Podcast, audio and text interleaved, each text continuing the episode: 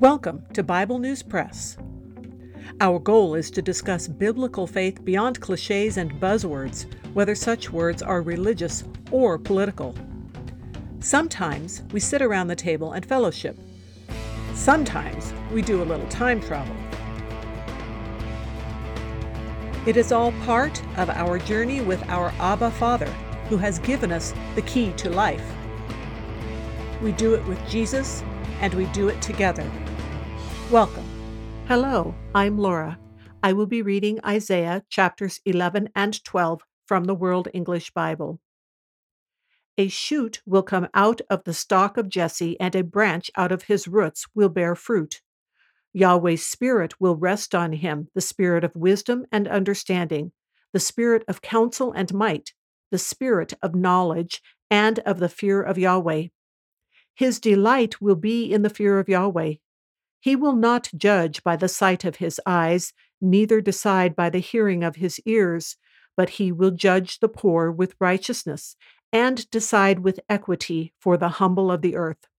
He will strike the earth with the rod of his mouth, and with the breath of his lips he will kill the wicked. Righteousness will be the belt of his waist, and faithfulness the belt of his waist. The wolf will live with the lamb, and the leopard will lie down with the young goat the calf, the young lion, and the fatted calf together, and a little child will lead them.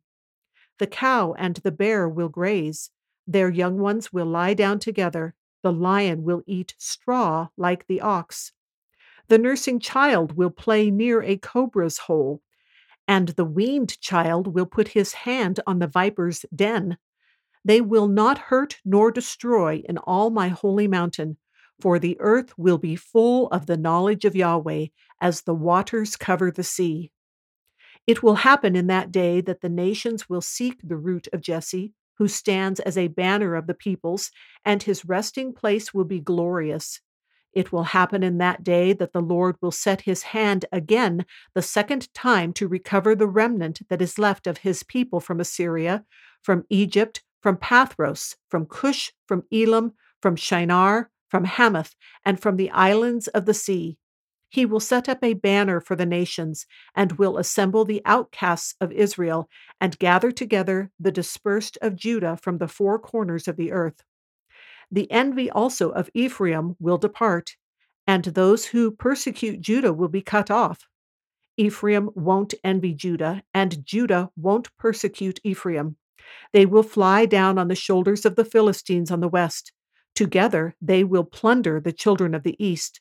They will extend their power over Edom and Moab, and the children of Ammon will obey them.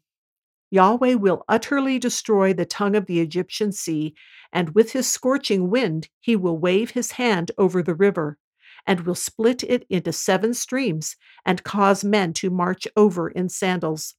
There will be a highway for the remnant that is left of his people from Assyria, like there was for Israel in the day that he came up out of the land of Egypt.